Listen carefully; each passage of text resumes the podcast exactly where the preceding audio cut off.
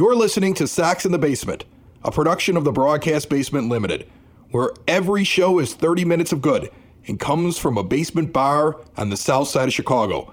Pull up a stool, pour a cold one, and join us right now for Sox in the Basement.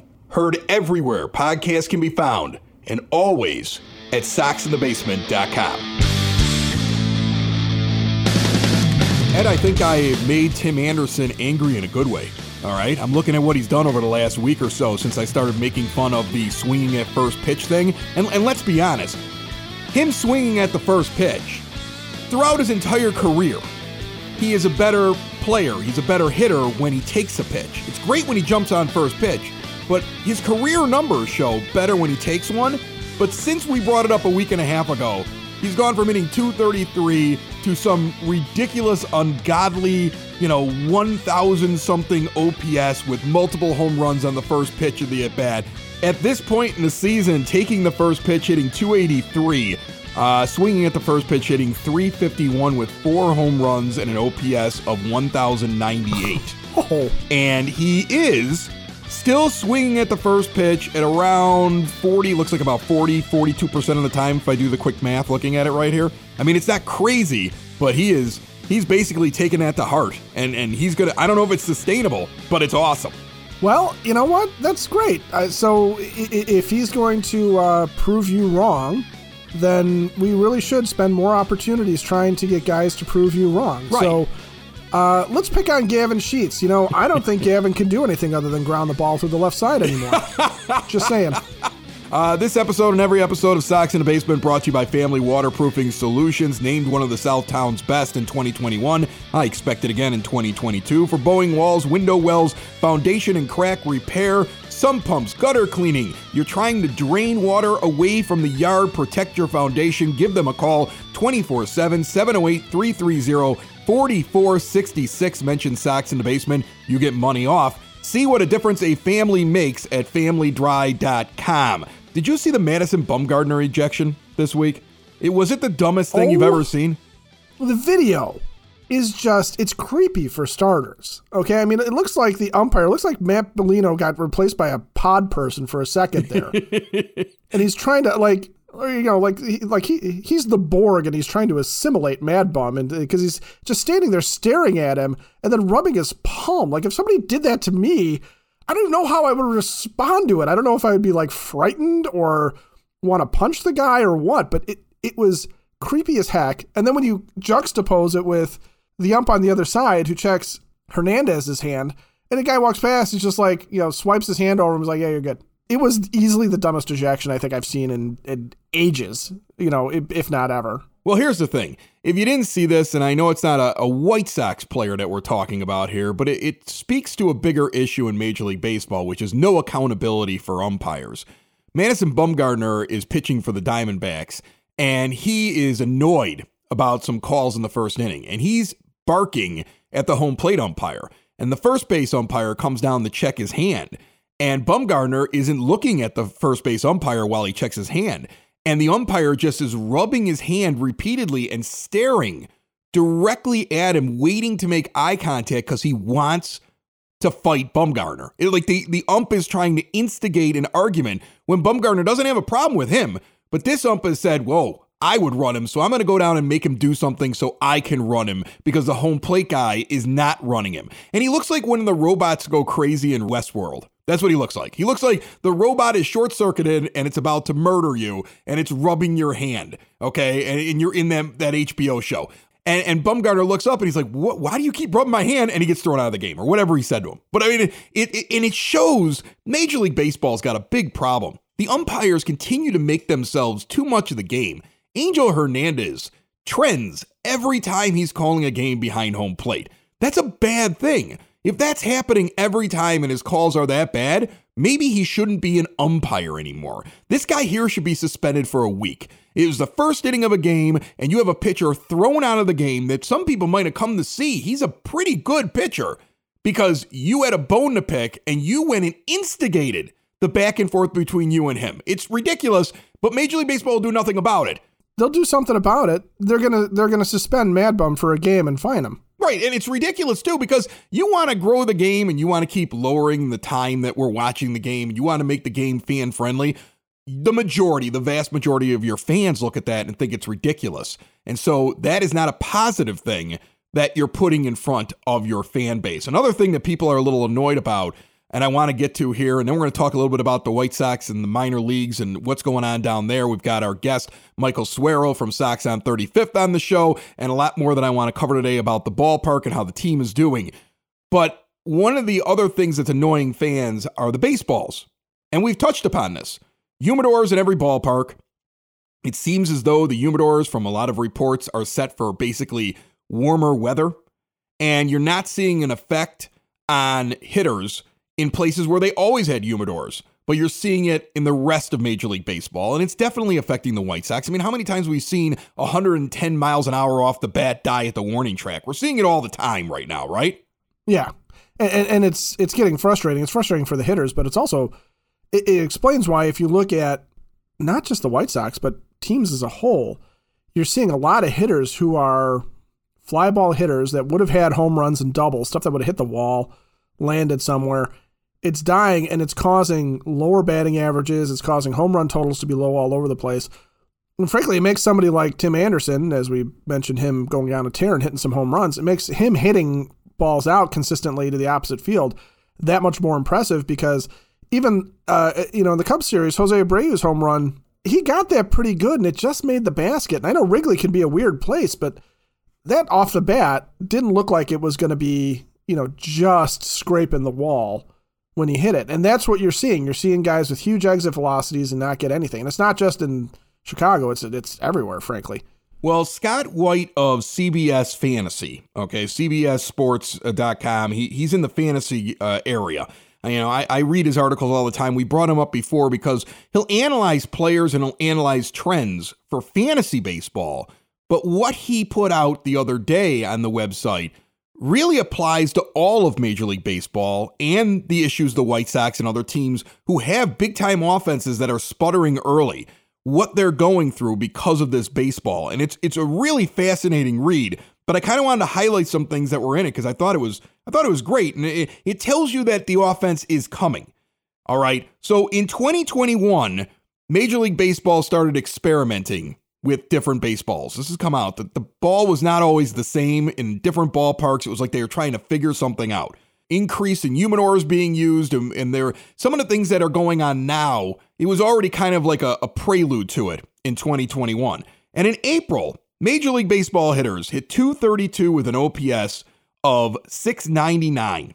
And then as it starts to warm and the humidors have less of a, an effect, Major League Baseball averages move up uh, from 232 to as high as 250 before the year is over, and a steady increase.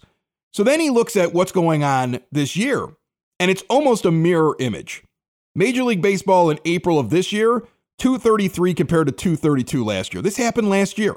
OPS across all of Major League Baseball, 699 in April last year, 678 this year. And what he did notice is Major League Baseball may want to cut down on strikeouts because strikeouts are down for the first time in like a decade. Like that never happens. Like strikeouts have been going up and up and up and up. And somehow now you're, seeing a, a decrease this year in actual fly balls and home runs. And you're seeing a decrease in strikeouts. And what he's saying is if the trend from last year continues, and you could see it this past weekend, this past weekend, you saw runs scored at four and a half runs per game, and it was four per game in all the games leading up to it. There's already kind of a jump where you're starting to see, as it's starting to warm in different parts of the country, you're starting to see the offense start to come back. That offense will return. So, my question to you then, Ed, if Major League Baseball was already experimenting with this last year, if the White Sox were aware that humidors were going to be used in all ballparks, and if they knew that offensive numbers might dampen not only at the beginning of the season, but overall, why then was there not more emphasis put on starting pitching when if the ball's not flying out, you want to have a hell of a pitching staff? Well, I think part of the problem is is that the, the rebuild was geared so much around position players that when it came to this offseason and and the pitching market wasn't fantastic, it wasn't terrible, but they were already so pot committed to all of the position players. And unfortunately, they had thrown a lot of money at guys like Dallas Keuchel and at the time, Craig Kimbrel, that even if he wanted to make that switch, I really do think that it gets back to something we were talking about all offseason. Rick Hahn might have had handcuffs on.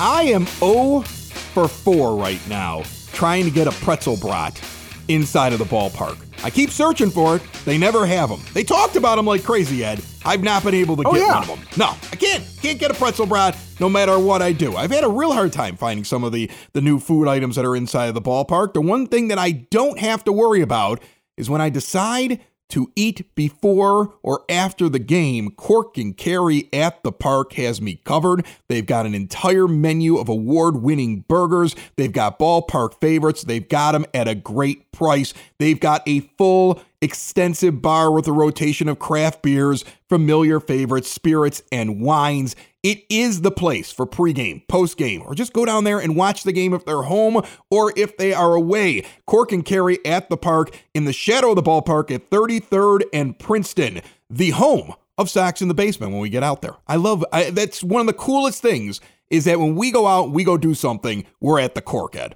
Oh yeah, I, I mean it's it's one of the perks of this gig. I mean, you know, sitting here with you talking baseball is great, but you know the fact that when I when I go to the ballpark, the Cork and Carry is right there for me as my my kind of like go to home base. That's that's a much bigger perk. Joining me on the phone line right now, I figured we bring him in here and kind of check in on what's going on away from the major league club. You never know when somebody's going to join the White Sox during the year. Danny Mendick's back up already because now Andrew Vaughn is on the IL, and Michael Suero covers all of the minor leagues for Sox on 35th. How are you, Michael? I'm doing great, Chris. Thanks for having me back on the show. Hey, man. Uh, first off, I hear you went to Wrigley. Was it for the second game of the two games? What was it like? Because I never go in there anymore. To me, I've gotten to the point where every time I go to a Sox Cubs game, uh, I am afraid that at some point I will be sucked into some sort of fisticuffs. Like I've just gotten too old for the anger and the and the fighting and everything else like that. But was it a good time? Yeah, man, it was a great time. I think uh, going on a weekday, it was a little more tame than it can be out there. So we'll see. Maybe I'll have to go uh, when the Cubs come to uh, the South Side uh, later this month. So I'm going to ask you right off the bat: Is there somebody that you're looking at right now in the minor leagues, and and it could be more than one guy who you are starting to become convinced we're going to see at some point this year, and and people are going to see them in a White Sox uniform at the rate? So in terms of guys that we can see this year, I've got two that I've been keeping my eye on.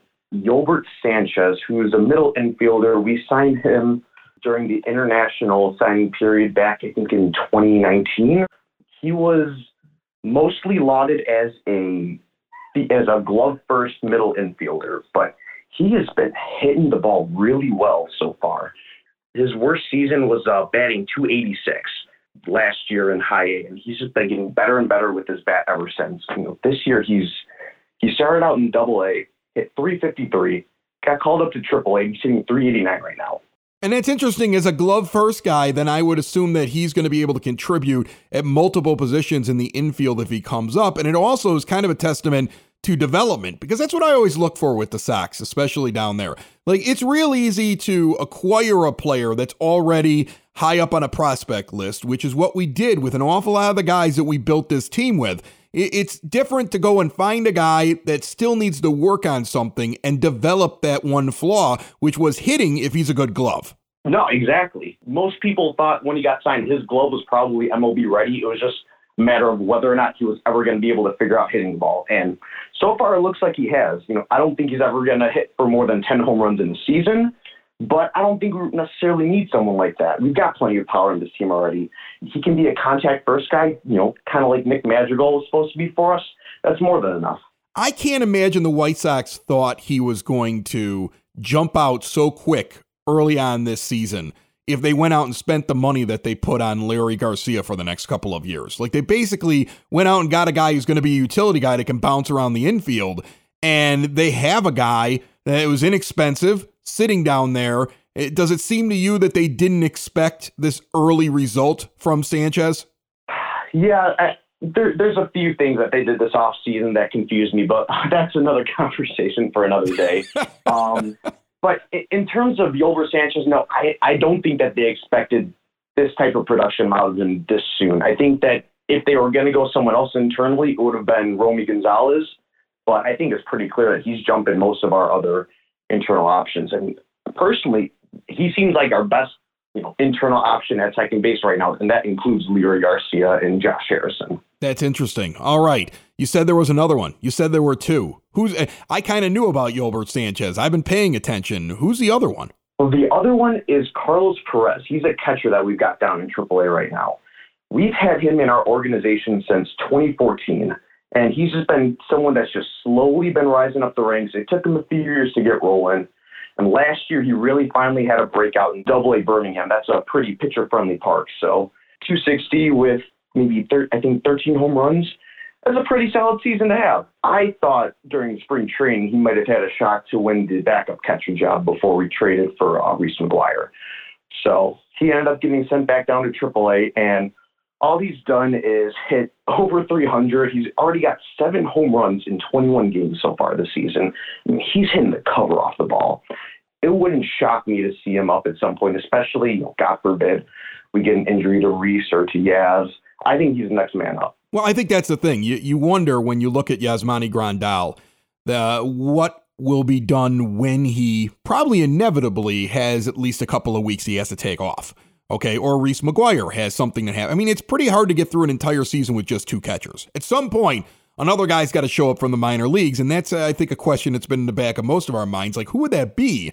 So you're, you're saying they've got one. It looks good in AAA. I'm happy with that. So now in the rest of the system, you know, I mean, there's guys that I was curious about. I mean, Micker Adolfo, I thought was going to get picked up by another team, and he made it all the way through waivers, ended up back in our system. I would imagine he's hitting well down there, but I haven't seen it. I, I, would imagine there's guys that look like they're about to take a jump from single A to double A, double A to triple A. Anybody standing out to you right now? First, to touch on Micker Adolfo, he, he started out the season a little slow, but now he's back to hitting bombs. So I think he's going to have a pretty solid season in triple A. But the guy that I'm most excited for right now, Bryan Ramos, in he's playing for High A Winston Salem right now he is just off to a tear down there. I mean, he's hitting like 380 with four or five home runs, and he's playing both uh, second base and third base.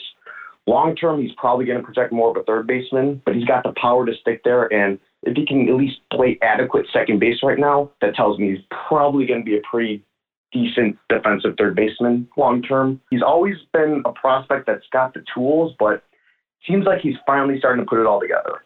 You know, Yoelqui Cespedes, he's a guy that I think some Sox fans wonder with the Pollock deal and the fact that AJ Pollock could opt out. Uh, and he could, he actually gets money when he opts out. So it seems like it's probably just a one year deal, but you never know. Uh, some people are wondering is he just a bridge and Cespedes is going to have a shot out in right field. But he's in double A only right now, and he's off to a little bit of a slow start, 231 with an OPS under 700. That doesn't that doesn't make me think that the guy's going to be ready to start 2023, right? No, I'm not banking on it right now. You know, I, it's still early in the season. I still think he's going to come back and bounce back, and he'll have a better season than what he's showing right now. But I don't think that he's someone that we should necessarily pencil in as our opening day right fielder next year either. I mean, again, it's possible he could bounce back strong and then get a call up to AAA and kill it there too by the end of the season. Who knows? There's still a lot of the baseball season left this year, but as it stands right now, I'm not gonna put all my eggs in his basket. I think it's more likely that they're gonna be back on the uh, right field market next offseason. Michael Suero is the main guy, but there are several on SoxOn35th.com that are covering the minor leagues. There's wrap ups of games in the week, and they're keeping track of all the guys that are down there and issuing rankings from time to time. Check all of that out and all of Michael's work at SoxOn35th.com. My friend, we will talk again soon. Awesome, man. Thanks for having me.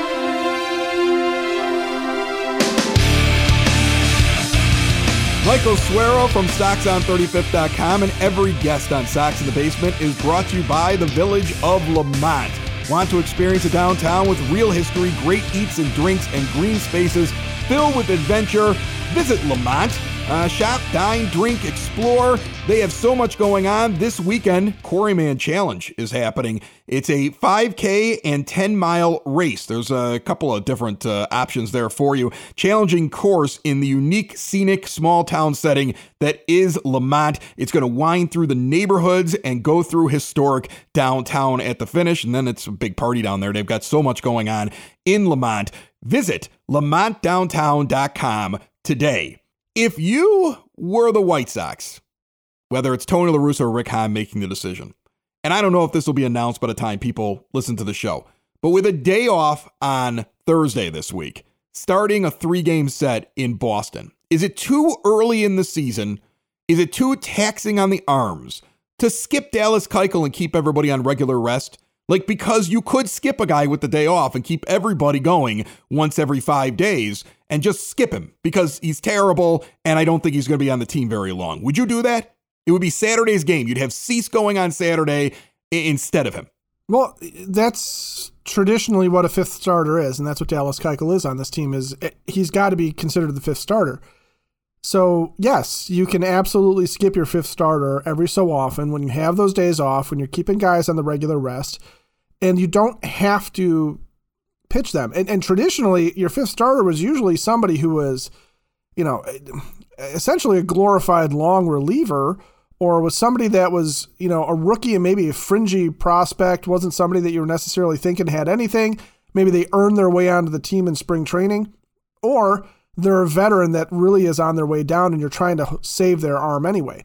So, considering at this point in the season, the only other guy whose arm you're trying to save is Michael Kopech, who they have not let go much past the fifth inning anyway, or Lance Lynn, who's not on the mound yet and is actually getting his arm saved because of the knee rehab, there is no reason to sit there and say we're going to start Dallas Keuchel to try and preserve somebody or give somebody a little extra rest because Cease and Giolito are perfectly healthy. Kopech is perfectly healthy.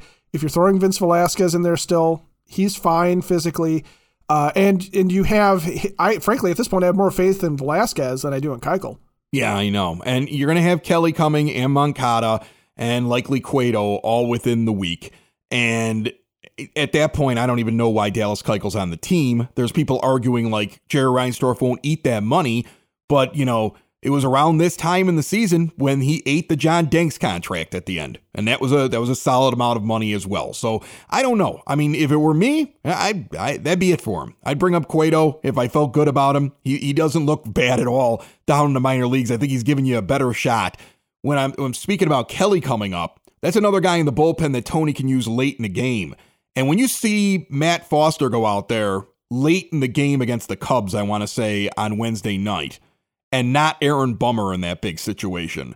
That tells me that a manager that really has kind of told these guys whatever you did for anybody else before me doesn't matter. It's what did you do when I was the manager? Tony's always seemed that way. We've talked about that ever since he got here on this team. It's why I feel like Adam Engel doesn't get the looks that he probably should get because he spent a lot of time being injured and Tony had other guys that he trusted because those were the guys he saw in person. And I, that might be changing because I'm seeing Adam get used a lot more in the outfield, which is a good thing. But I'm wondering whether or not the two years or the year and a, a month or so that Tony La Russa has seen of Aaron Bummer makes him think this guy is streaky and sometimes he's good, sometimes he's bad, and I'd rather just use him in the fifth or sixth because I'm not putting him in those last three innings. Because I don't know if I would. If I were if I were La Russa and I lived in a world of this is all I've ever seen of a guy, what he's seen, he saw a bad stretch by Bummer last year. He's seeing a bad stretch by Bummer right now, and he's got Graveman and Hendriks and Kelly on the way. And I know that that's probably still your best left-handed pitcher that's coming out of the bullpen, but I don't see him getting used late anymore for a while, if ever. I think it's very telling that you keep seeing, even when Matt Foster came in against the Cubs, you're right, it was against the Cubs. He came in to relieve Bummer because Bummer was attempting to go multiple innings. I've seen him do that with Bummer a lot so far this year, where he's put Aaron Bummer out there to try and give him a couple of innings. And I part of me kind of wonders if he looks at Aaron Bummer and says, This is a guy who's got a pitch to contact. He's not necessarily always a strikeout guy. I'm wondering if he's trying to sort something out with Aaron Bummer and Ethan Katz where Bummer becomes more of a long guy because he's not a strikeout guy, because he's streaky, because he pitches to contact. And we saw in the Astros series in the playoffs where if you don't have the guys lined up correctly, Bummer can get ground balled to death. And right now, of course, he's getting line drived to death because he's just giving up these huge hits. I haven't seen him use Bummer the way I would expect him to use a late inning reliever, which is one inning or come in in a high leverage situation and try and get somebody out. He's done that a little bit, but I keep seeing him try and stretch him out. So that that makes me question, you know, whether or not he views him as a setup guy the way we've expected him, or if he's just going to sit there and go between Kelly when he gets back, Graveman who has been pretty much lights out, and a guy like Matt Foster who's hot and who I think Tony really likes and feels bad that he sort of wrecked him last year by throwing him in an uh, you know an untenable situation against the Angels early on in the season. I think he's going to look at these guys and go, these are the guys I want to use. And even somebody like Tanner Banks might sl- slide in there because he's doing much better right now than Bummer and is capable of getting outs in a more conventional fashion. Yeah, I forgot about him. I think he's the best lefty right now that Tony has. like, I mean, right? Uh, by far. Like that, yeah, and, I mean, I don't think there's any competition for him. Really, I, I, I don't want to. I don't want to put a fork in Aaron Bummer and say he's done. Right? I've seen him have some really nice streaks coming out of the bullpen, and leading up to the 2021 season. I mean, I remember the offseason, the Sox go out and they get Hendriks after 2020 in the shortened season, and MLB Network ran a thing like the top 10 relief pitchers right now and it was nine closers, and Aaron Bummer was 10. Hendriks was one, and right. Bummer was 10. And they're like, look at the White Sox. They have two potential closers. He will never come anywhere near a list like that again after, like, he's not at that level anymore in my mind. But he's still a, he's still a guy who can give you something. But it is interesting to kind of watch how Tony's using him. And I think that, you know, for all of his his good and his bad, one of the things that I really feel Tony La Russa does is he looks at a guy and he can just as much as he can fall in love with a guy who say is a bench player who really shouldn't be playing every day because he was a bench player and that guy does something special and he falls in love with him for way too long. He can also fall out of love with somebody very quickly as well, based upon what he's seen in his time as manager, not the guy's overall career stats. So I'm really interested to see how Bummer is used moving forward. Before we get out of here, I have a new segment I want to debut, Ed. and I, I'm, I'm searching for a name. I gotta be honest. I'm searching for a name. I'm not exactly sure what to call this thing. Uh, I think I'm just gonna go with uh, boneheaded decisions at guaranteed rate field. Ah, that's a little wordy. That that's kind of wordy. Bo- that's wordy. Yeah, a little wordy. What do, what do you have? Guaranteed stupid.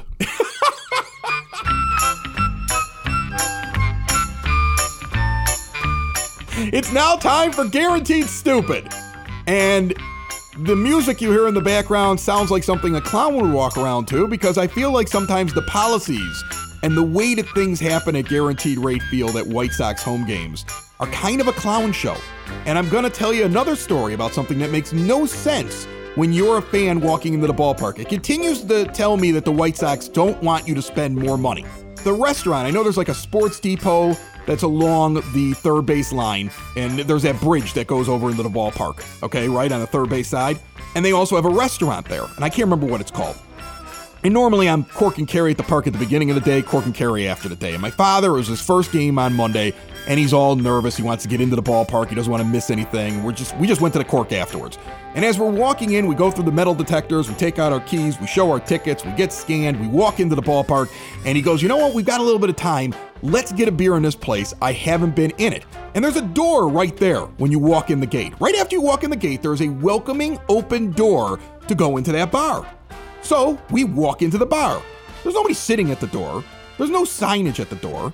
You just walk into the bar. We sit down, we have a couple of beers, we watch the pregame on the television. We say, okay, fine, we're going to walk out of here, right? As we walk back to the same door to continue our, our trek to our seats, there's a guy standing there, and he won't let you back through that door. No, I have to leave the ballpark, he says, and go back through the metal detectors again and get back in line.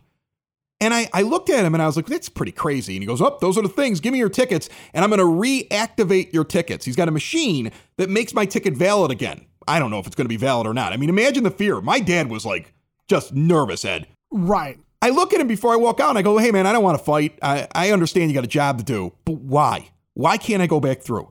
And he goes, Well, Major League Baseball says you have to go through a metal detector. And I looked at him and I said, Well, why wouldn't you just put a metal detector at this door? And he just kind of shrugged at me. He's like, I don't know. And it's the, that's the whole thing. You funneled people into something where you know that they have a financial interest in. You want people to spend money there, but you make it so inconvenient to throw them back out of the ballpark. What if what if the ticket scan thing doesn't work? What if I have to wait a half hour because the line's gotten long? Would I ever go back into that restaurant before a game again? I'm not going to do it because I know I'm going to get thrown out of the ballpark and not walk through the door. Why have the door there inside the ballpark to walk into that restaurant if you can't walk back in to the ballpark and there's no way to do it? So let me get this straight. You already go through the metal detector. You're already scanned. You're already checked out. You've done you've done all of your bit to sit there and say, I am keeping my fellow Sox fans and baseball game goers safe. Right. You you walk into a, a, a part of the stadium. This is not this is not you walking back out of the stadium like through a doorway or something like that. This is No. this is built into the actual structure. It's next to the escalator to go up to the next level. It's sitting there inside the ballpark doors. You walk in the ballpark, and then there's a door that takes you into the place. But from there, from inside of the ballpark, you cannot walk out of there to go back into any other part of the ballpark. You have to walk outside and come back in. Right. I have to leave the ballpark. I have to leave the ballpark and start all over again. And I have to hope that the guy who's scanning the ticket Does his little his little toot toot toot toot toot that right. it actually reactivates my ticket and I don't get rejected after I go back out and stand in the line to come back in. Like, would you feel comfortable spending money in there? Or would you say that seems like a lot of hassle and something could go wrong? I might as well just go upstairs. And that's why I question the way that things are run there because once again, I've been told don't spend money here. Go go someplace else. And it's interesting. I mean, I'm sure that all the local bars and restaurants around the area appreciate the fact that they make it so uninviting. But like that's another policy that makes no sense inside that ballpark right now. Buy a metal detector. Think of the money you'll make if you just buy one metal detector and put it at that door so people can walk in and out. The amount of extra people that will go spend money at that attraction inside of your ballpark.